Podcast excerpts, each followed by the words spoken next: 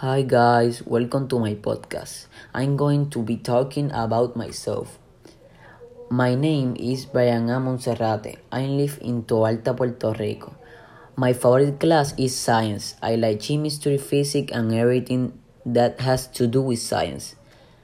I have two favorite hobbies playing basketball and playing PlayStation. My expectation of the course are to be able to acquire the necessary material for university life. I watch a lot of Netflix. My favorite series are The 100, The Money Heist, and Riverdale. I really like listening to music. My favorite singers are Anuel AA, Myke Towers, and Mickey Woods. My currently favorite song is La Jeepeta Remix. I have many goals for my future. One of them is to graduate from medical school and become a surgeon. Thank you guys.